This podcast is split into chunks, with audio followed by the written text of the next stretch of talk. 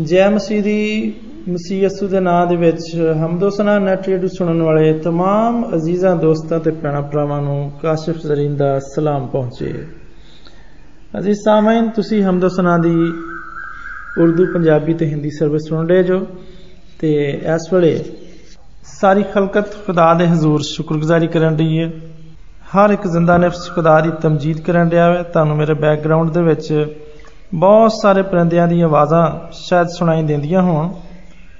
ਕਦੀ ਕਦੀ ਇੰਜ ਹੁੰਦਾ ਹੈ ਕਿ ਸਵੇਰ ਦੇ ਟਾਈਮ ਜਦੋਂ ਘਰ ਦੇ ਵਿੱਚ ਰੱਖੇ ਹੋਏ ਖਾਸ ਤੌਰ ਤੇ ਮੁਰਗੇ ਤੇ ਸਵੇਰੇ ਮਨੇਰੇ ਹੀ ਆਪਣਾ ਇਸ ਗੱਲ ਦਾ ਐਲਾਨ ਕਰਨਾ ਸ਼ੁਰੂ ਕਰ ਦਿੰਦੇ ਨੇ ਕਿ ਖੁਦਾ ਨੇ ਇੱਕ ਨਵਾਂ ਦਿਨ ਦਿਖਾ ਦਿੱਤਾ ਹੈ ਤੇ ਮੇਰੀ ਦੁਆ ਹੈ ਕਿ ਸੋਹਣਾ ਰੱਬ ਤੁਹਾਡੀ ਜ਼ਿੰਦਗੀ ਦੇ ਵਿੱਚ ਇਸ ਨਵੇਂ ਦਿਨ ਦੀ ਬਰਕਤਾਂ ਦੇ ਨਾਲ ਤੁਹਾਨੂੰ ਮਾਮੂਰ ਕਰੇ ਤੇ ਇਹ ਦਿਨ ਸਲਾਮਤੀ ਦੇ ਨਾਲ ਤੁਹਾਡੀ ਜ਼ਿੰਦਗੀ ਦੇ ਵਿੱਚ ਅੰਜਾਮ ਪਾਏ।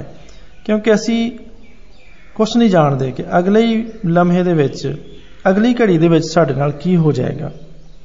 ਪਰ ਇਹੋ ਹੀ ਦੁਆ ਹੈ ਕਿ ਖੁਦਾ ਅੱਜ ਸਾਰਿਆਂ ਨੂੰ ਸਲਾਮਤ ਰੱਖੇ ਤੇ ਜ਼ਿੰਦਗੀ ਬਖਸ਼ੇ। ਸਾਨੂੰ ਮੋਹਲਤ ਦੇਵੇ ਕਿ ਅਸੀਂ ਆਪਣੇ ਬਹੁਤ ਸਾਰੇ ਕੰਮ ਜਿਹੜੇ ਰਹਿ ਜਾਂਦੇ ਨੇ ਤੇ ਜਿਹੜੇ ਸਾਡੇ ਜਾਰੀ ਨੇ, ਅਸੀਂ ਉਹਨਾਂ ਨੂੰ ਪੂਰਾ ਕਰ ਸਕੀਏ। ਤੇ ਅਜ਼ੀਜ਼ ਭੈਣੋ ਤੇ ਭਰਾਓ, ਅੱਜ ਮੈਂ ਤੁਹਾਨੂੰ ਖੁਦਾਵੰਦ ਯਿਸੂ ਮਸੀਹ ਦੇ ਅਸਮਾਨ ਤੇ ਉਠਾਏ ਜਾਣ ਦੀ ਈਦ ਦੀ ਮੁਬਾਰਕਬਾਦ ਪੇਸ਼ ਕਰਨਾ। ਕਿ ਮਸੀਹ ਦੀ ਈਦ ਸਾਊਦ, ਤੁਹਾਨੂੰ ਸਾਰਿਆਂ ਨੂੰ ਮੁਬਾਰਕ ਹੋਵੇ।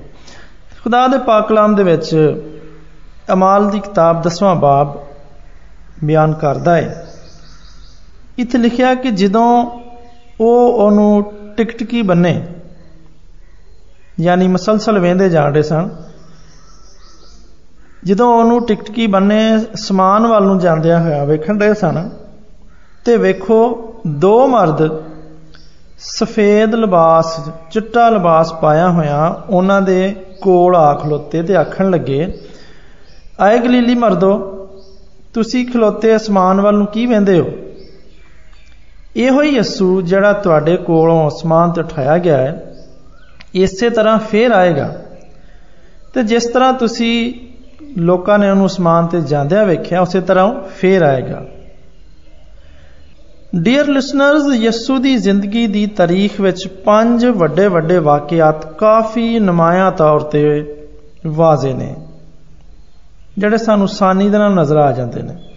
ਇਹ ਸਾਰੇ ਹੀ ਸੱਚੇ ਮਸੀਹ ਯਸੂ ਦੀ ਪੈਦਾਇਸ਼, ਉਹਦੀ ਮੌਤ, ਉਹਦੇ ਮੁਰਦਿਆਂ ਵਿੱਚੋਂ ਦੁਬਾਰਾ ਜੀ ਉਠਣ ਤੇ ਉਹਦੇ ਅਸਮਾਨ ਵਿੱਚ ਚੁੱਕੇ ਜਾਣ ਦੇ ਬਾਰੇ ਸੋਚਣ ਤੋਂ ਸਾਨੂੰ ਮਜਬੂਰ ਕਰਦੇ ਨੇ।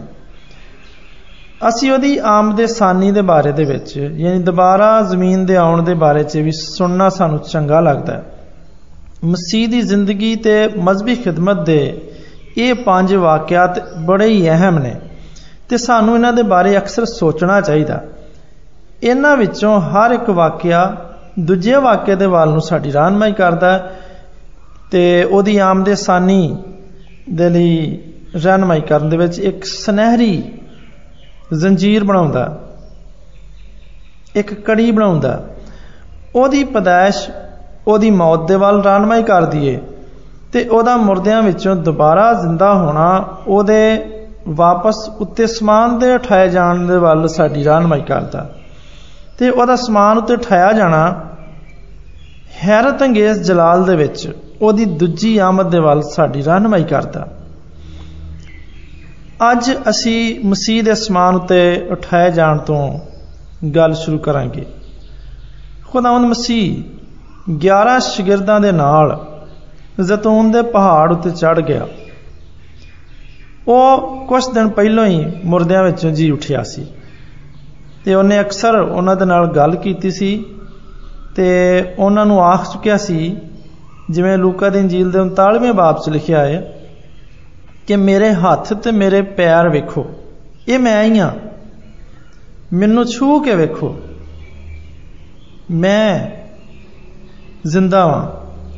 ਮੈਨੂੰ ਛੂ ਕੇ ਵੇਖੋ, ਕਿਉਂਕਿ ਰੂਹ ਦੀ ਹੱਡੀਆਂ ਆ ਤੇ ਨਾ ਗੋਸ਼ਤ ਹੁੰਦਾ। ਜਿਵੇਂ ਕਿ ਤੁਸੀਂ ਮਿਰਚੇ ਵੇਂਦੇ ਹੋ। ਇਹ ਆਖਣ ਦੇ ਬਾਅਦ ਉਹਨੇ ਆਪਣੇ ਹੱਥ ਤੇ ਆਪਣੇ ਪੈਰ ਉਹਨਾਂ ਨੂੰ ਵਿਖਾਏ। ਉਹ ਉਹਨਾਂ ਦੇ ਨਾਲ ਆਪਣਾ, ਆਪਣੇ ਮੁਰਦਿਆਂ ਵਿੱਚੋਂ ਜੀ ਉੱਠਣ ਦੇ ਬਾਅਦ ਉਹਨੇ ਰੋਟੀ ਵੀ ਖਾਧੀ। ਹਾਲਾਂਕਿ ਰੂਹ ਰੋਟੀ ਨਹੀਂ ਖਾਂਦੀ, ਜ਼ਿੰਦਾ ਸ਼ਖਸ ਰੋਟੀ ਖਾਂਦਾ। ਉਹ ਉਹਨਾਂ ਦੇ ਨਾਲ 40 ਦਿਨਾਂ ਤੱਕ ਗੱਲਬਾਤ ਕਰਦਾ ਰਿਹਾ ਤੇ ਉਹਨਾਂ ਨੂੰ ਅਜ਼ੀਮ ਮਕਸਦ ਪੇਸ਼ ਕੀਤਾ। ਮੱਤੀ ਦੀ ਇੰਜੀਲ ਇਸ ਮਕਸਦ ਨੂੰ ਬਿਆਨ ਕਰਦੀ ਹੈ ਕਿ ਉਹਨੇ ਆਖਿਆ ਕਿ ਤੁਸੀਂ ਜਾਓ ਤੇ ਸਾਰੀਆਂ ਕੌਮਾਂ ਨੂੰ ਸ਼ਾਗਿਰਦ ਬਣਾਓ ਤੇ ਉਹਨਾਂ ਨੂੰ ਪਿਓ ਤੇ ਪੁੱਤਰ ਤੇ ਪਾਕ ਰੂਹ ਦੇ ਨਾਂ ਤੋਂ ਬਪਤਿਸਮਾ ਦਿਓ ਤੇ ਉਹਨਾਂ ਨੂੰ ਇਹ تعلیم ਦਿਵੋ ਕਿ ਉਹਨਾਂ ਸਾਰੀਆਂ ਗੱਲਾਂ ਤੇ ਅਮਲ ਕਰਨ ਜਿਨ੍ਹਾਂ ਦਾ ਮੈਂ ਤੁਹਾਨੂੰ ਹੁਕਮ ਦਿੱਤਾ ਹੈ ਤੇ ਵੇਖੋ ਮੈਂ ਦੁਨੀਆ ਦੇ ਆਖਰ ਤੱਕ ਹਮੇਸ਼ਾ ਤੁਹਾਡੇ ਨਾਲ ਹਾਂ ਫਿਰ ਯੋਹੰਨਾ ਦੇ ਇੰਜੀਲ ਖੁਦਾਮ ਯਸੂ ਦੇ ਬਾਰੇ ਚ ਬਿਆਨ ਕਰ ਦਈਏ ਕਿ ਯਸੂ ਨੇ ਹੋਰ ਵੀ ਬਹੁਤ ਸਾਰੇ ਕੰਮ ਕੀਤੇ। ਅਗਰ ਹਰ ਇੱਕ ਦੇ ਬਾਰੇ ਦੇ ਵਿੱਚ ਲਿਖਿਆ ਜਾਂਦਾ ਤੇ ਮੈਂ ਸਮਝਣਾ ਵਾਂ ਕਿ ਜਿਹੜੀ ਕਿਤਾਬ ਬਣ ਜਾਂਦੀ, ਉਹਨੂੰ ਦੁਨੀਆ ਦੇ ਵਿੱਚ ਰੱਖਣ ਦੀ ਗੁੰਜਾਇਸ਼ ਨਾ ਹੁੰਦੀ। ਕਿਉਂਕਿ ਇੰਨੇ ਸਾਰੇ ਮੌਜਜ਼ਾਤ, ਇੰਨੇ ਸਾਰੇ ਵਾਕਿਆਤ, ਇੰਨੇ ਸਾਰੇ ਕੰਮ, ਹਰ ਇੱਕ ਇੱਕ ਲਮਹੇ ਖੁਦਾਮ ਯਿਸੂ ਮਸੀਹ ਨੇ ਜੋ ਜੋ ਕੁਝ ਕੀਤਾ, ਅਗਰ ਉਹ ਲਿਖ ਲਿਆ ਜਾਂਦਾ, ਤੇ ਇੰਨੀਆਂ ਜ਼ਿਆਦਾ ਕਿਤਾਬਾਂ ਬਣ ਜਾਂਦੀਆਂ ਕਿ ਦੁਨੀਆ 'ਚ ਰੱਖਣ ਦੀ ਜਗ੍ਹਾ ਨਾ ਹੁੰਦੀ। ਹੁਣ ਯਿਸੂ ਮਸੀਹ ਜੀ ਉਠਿਆ ਤੇ 11 ਸ਼ਾਗਿਰਦਾਂ ਦੇ ਨਾਲ ਜ਼ੈਤੂਨ ਦੇ ਪਹਾੜ ਉੱਤੇ ਚੜ੍ਹਦਾ ਹੈ। ਉਹ ਕੋਹ ਜ਼ੈਤੂਨ ਦੀ ਚੋਟੀ ਉੱਤੇ ਪਹੁੰਚ ਜਾਂਦੇ ਨੇ ਤੇ ਯਿਸੂ ਰੁਕ ਜਾਂਦਾ ਹੈ। ਨਜਾਤ ਹਿੰਦਾ ਸ਼ਾਗਿਰਦਾਂ ਦੇ ਵਿਚਕਾਰ ਖਲੋਤਾ ਹੈ ਤੇ ਉਹਨਾਂ ਨੂੰ ਦੁਆ ਦੇ ਵਿੱਚ ਬਰਕਤ ਦਿੰਦਾ ਹੈ ਤੇ ਆਪਣੇ ਵਿੰਨੇ ਹੋਏ ਹੱਥ ਅਸਮਾਨ ਵੱਲ ਬੁਲੰਦ ਕਰਦਾ ਹੈ। ਹੱਥ ਚੁੱਕ ਕੇ ਉਹਨਾਂ ਨੂੰ ਦੁਆ ਦਿੰਦਾ ਉਹਨਾਂ ਨੂੰ ਬਰਕਤ ਦਿੰਦਾ ਤੇ ਜਦੋਂ ਉਹ ਆਪਣੇ ਹੱਥ ਬੁਲੰਦ ਕਰਦਾ ਹੈ ਤੇ ਉਹ ਜ਼ਮੀਨ ਉਤੋਂ ਹਵਾ 'ਚ ਬੁਲੰਦ ਹੋਣਾ ਸ਼ੁਰੂ ਕਰ ਦਿੰਦਾ ਉਹ ਉਹਨੂੰ ਉੱਤੇ ਜਾਂਦਿਆਂ ਵੇਖ ਕੇ ਹੈਰਾਨ ਰਹਿ ਜਾਂਦੇ ਨੇ। ਇੱਕੋ ਹੀ ਘੜੀ ਦੇ ਵਿੱਚ ਉਹ ਜ਼ੈਤੂਨ ਦੇ ਦਰਖਤਾਂ ਦੀਆਂ ਬੋਦੀਆਂ ਤੋਂ ਉੱਤੇ ਉੱਠ ਜਾਂਦਾ ਹੈ। ਫਿਰ ਉਹ ਉੱਤੇ ਹਵਾ ਦੇ ਵਿੱਚ ਬੁਲੰਦ ਹੋ ਜਾਂਦਾ ਹੈ। ਫਿਰ ਇਸ ਤੋਂ ਉੱਤੇ ਜਾਂਦਾ ਹੈ, ਜਿੱਥੇ ਬੱਦਲ ਹੁੰਦੇ ਨੇ ਤੇ ਸ਼ਗਿਰਦ ਹੈਰਾਨ ਤੇ ਹੱਕੇ ਬੱਕੇ ਖਲੋਤੇ ਨੂੰ ਵੇਖਣ ਦੇ ਨੇ ਤੇ ਅਚਾਨਕ ਖੁਦਾਵੰਦ ਅਸਮਾਨ ਤੇ ਚਲੇ ਜਾਂਦੇ ਨੇ ਤੇ ਇੱਕ ਬੱਦਲ ਉਹਨੂੰ ਉਹਨਾਂ ਦੀ ਨਜ਼ਰਾਂ ਤੋਂ ਲੁਕਾ ਲੈਂਦਾ ਸ਼ਗਿਰਦ ਉੱਥੇ ਹੀ ਖਲੋਤੇ ਖਲੋਤੇ ਉੱਤੇ ਬੱਦਲਾਂ ਵੱਲ ਵੇਖਣ ਦੇ ਸਨ। ਉੱਥੇ ਹੀ ਖਲੋਤੇ ਰਹਿੰਦੇ ਨੇ ਤੇ ਆਪਣੇ ਅੱਖਾਂ ਤੋਂ ਵਗਦੇ ਅਥਰੂਆਂ ਦੇ ਨਾਲ ਹੁਣ ਵੀ ਉੱਤੇ ਵੇਖਣ ਦੇ ਹੁੰਦੇ ਨੇ। ਉਹ ਸ਼ਾਇਦ ਉੱਥੇ ਖਲੋਤੇ ਉਤਾਂ ਨੂੰ ਉਹਨੂੰ ਵੇਖਦੇ ਰਹਿੰਦੇ ਤੇ ਜਦੋਂ ਤੱਕ ਕਿ ਉਹਨਾਂ ਦੀ ਹੈਰਤ ਖੌਫ ਵਿੱਚ ਬਦਲ ਗਈ, ਪਰ ਇਹਦੇ ਵਿੱਚ ਮਦਾਖਲਤ ਕੀਤੀ ਗਈ। ਦੋ ਫਰਿਸ਼ਤਿਆਂ ਨੇ ਉਹਨਾਂ ਦੇ ਨਾਲ ਗੱਲ ਕੀਤੀ ਤੇ ਆਖਿਆ, ਤੁਸੀਂ ਖਲੋਤੇ ਖਲੋਤੇ ਸਮਾਨ ਵੱਲ ਕੀ ਵੰਦੇ ਜੋ? ਇਹ ਫਰਿਸ਼ਤੇ ਉਹਨਾਂ ਦੇ ਸਾਹਮਣੇ ਇਨਸਾਨੀ ਰੂਪ ਵਿੱਚ ਨਮੂਦਾਰ ਹੋਏ ਸਨ ਤਾਂ ਕਿ ਉਹ ਡਰ ਨਾ ਜਾਣ। ਫਿਰ ਸਫੇਦ ਲਿਬਾਸ ਵਿੱਚ ਤੇ ਸਫੇਦ ਲਿਬਾਸ ਪਾਇਆ ਹੋਇਆ ਫਰਿਸ਼ਤਿਆਂ ਨੇ ਬੋਲਣਾ ਸ਼ੁਰੂ ਕੀਤਾ। ਫਰਿਸ਼ਤਿਆਂ ਨੇ ਆਖਿਆ ਉਹ ਗਲੀਲੀ ਮਰਦੋ ਇਹ ਪੁਕਾਰਨ ਤੋਂ ਜ਼ਾਹਰ ਕੀਤਾ ਕਿ ਉਹ ਉਹਨਾਂ ਨੂੰ ਜਾਣਦੇ ਨੇ, ਉਹਨਾਂ ਦੇ ਵਾਕਿਫ ਨੇ। ਤੇ ਉਹਨਾਂ ਨੂੰ ਵਾਪਸ ਇਹ ਕਹਿ ਕੇ ਉਹਨਾਂ ਨੂੰ ਵਾਪਸ ਹੋਸ਼ੋ ਹਵਾਸ ਵਿੱਚ ਲਿਆਏ। ਤੇ ਸ਼ਾਗਿਰਦ ਵਾਪਸ ਯਰੂਸ਼ਲਮ ਜਾਣ ਲਈ ਤਿਆਰ ਹੁੰਦੇ ਨੇ। ਉਹਨਾਂ ਨੂੰ ਅਹਿਸਾਸ ਹੋ ਜਾਂਦਾ ਹੈ ਕਿ ਨਜਾਤ ਦਹਿੰਦਾ ਦਾ ਅਸਮਾਨ ਤੇ ਉਠਾਇਆ ਜਾਣਾ ਕੋਈ ਐਵੇਂ ਜੀ ਗੱਲ ਨਹੀਂ, ਜਿਹਦੇ ਬਾਰੇ ਚ ਉਹਨਾਂ ਨੂੰ ਅਫਸੋਸਦਾ ਹੋਣਾ ਚਾਹੀਦਾ। ਉਹ ਅਸਮਾਨ ਦੇ ਜਲਾਲ ਦੇ ਵਿੱਚ ਆਪਣੇ ਤਖਤ ਉੱਤੇ ਜਾ ਚੁੱਕਿਆ। ਜਿਹੜਾ ਕੁਝ ਵਾਕਿਆ ਹੋਇਆ ਸੀ, ਮੈਂ ਮੁਸ਼ਕਲ ਲਫ਼ਜ਼ਾਂ 'ਚ ਨਹੀਂ, ਖੁਦਾ ਦੇ ਪਾਕ ਕਲਾਮ ਦੇ ਮੁਤਾਬਕ ਸਾਦਾ ਲਫ਼ਜ਼ਾਂ ਦੇ ਵਿੱਚ ਇਹਨਾਂ ਦਾ ਜ਼ਿਕਰ ਕੀਤਾ। ਪਰ ਮੈਂ ਚਾਹਨਾ ਵਾਂ ਕਿ ਤੁਸੀਂ ਇਸ ਨਜ਼ਾਰੇ ਦੇ ਬਾਰੇ 'ਚ ਆਪਣੇ ਜ਼ਿਹਨ ਵਿੱਚ ਸੋਚੋ। ਜਦੋਂ ਕਿ ਮੈਂ ਤੁਹਾਡੇ ਨਾਲ ਇਸ ਤਲਾਵਤ ਦੇ ਬਾਰੇ ਦੇ ਵਿੱਚ ਜਿਹੜੀ ਸੀ ਕੀਤੀ ਤਿੰਨ ਗੱਲਾਂ ਦੇ ਬਾਰੇ 'ਚ ਜ਼ਿਕਰ ਕਰਨਾ। ਤਲਾਵਤ ਕੀ ਸੀ? ਅਮਾਲ ਦੀ ਕਿਤਾਬ 10ਵਾਂ ਬਾਬ, ਪਹਿਲੀਆਂ 11 ਆਇਤਾਂ। ਇੱਥੇ ਛੋਟਾ ਜਿਹਾ ਬਿਆਨ ਤੁਹਾਡੇ ਲਈ ਪੜ੍ਹਨਾ ਮੈਂ ਕਿ ਫਿਰ ਜਦੋਂ ਉਹ ਉਹਨੂੰ ਟਿਕਟਕੀ ਬੰਨਿਆ, ਅਸਮਾਨ ਵੱਲ ਜਾਂਦਿਆਂ ਵੇਖਣ ਦੇ ਸਨ। ਤੇ ਵੇਖੋ, ਦੋ ਮਰਦ ਸਫੇਦ ਲਿਬਾਸ ਵਿੱਚ ਉਹਨਾਂ ਦੇ ਕੋਲ ਆ ਖਲੋਤੇ ਤੇ ਆਖਣ ਲੱਗੇ, ਆਏ ਗਲੀਲੀ ਮਰਦੋ, ਤੁਸੀਂ ਖਲੋਤੇ ਖਲੋਤੇ ਸਮਾਨ ਵੱਲ ਕਿਉਂ ਵੇਖਣ ਦੇ ਜੋ? ਇਹੋ ਹੀ ਯਸੂ ਜਿਹੜਾ ਤੁਹਾਡੇ ਕੋਲੋਂ ਸਮਾਨ ਤੇ ਉਠਾ ਲਿਆ ਗਿਆ ਹੈ ਇਸੇ ਤਰ੍ਹਾਂ ਫੇਰ ਆਏਗਾ, ਜਿਸ ਤਰ੍ਹਾਂ ਤੁਸੀਂ ਲੋਕਾਂ ਨੇ ਉਹਨੂੰ ਸਮਾਨ ਤੇ ਜਾਂਦਿਆਂ ਵੇਖਿਆ।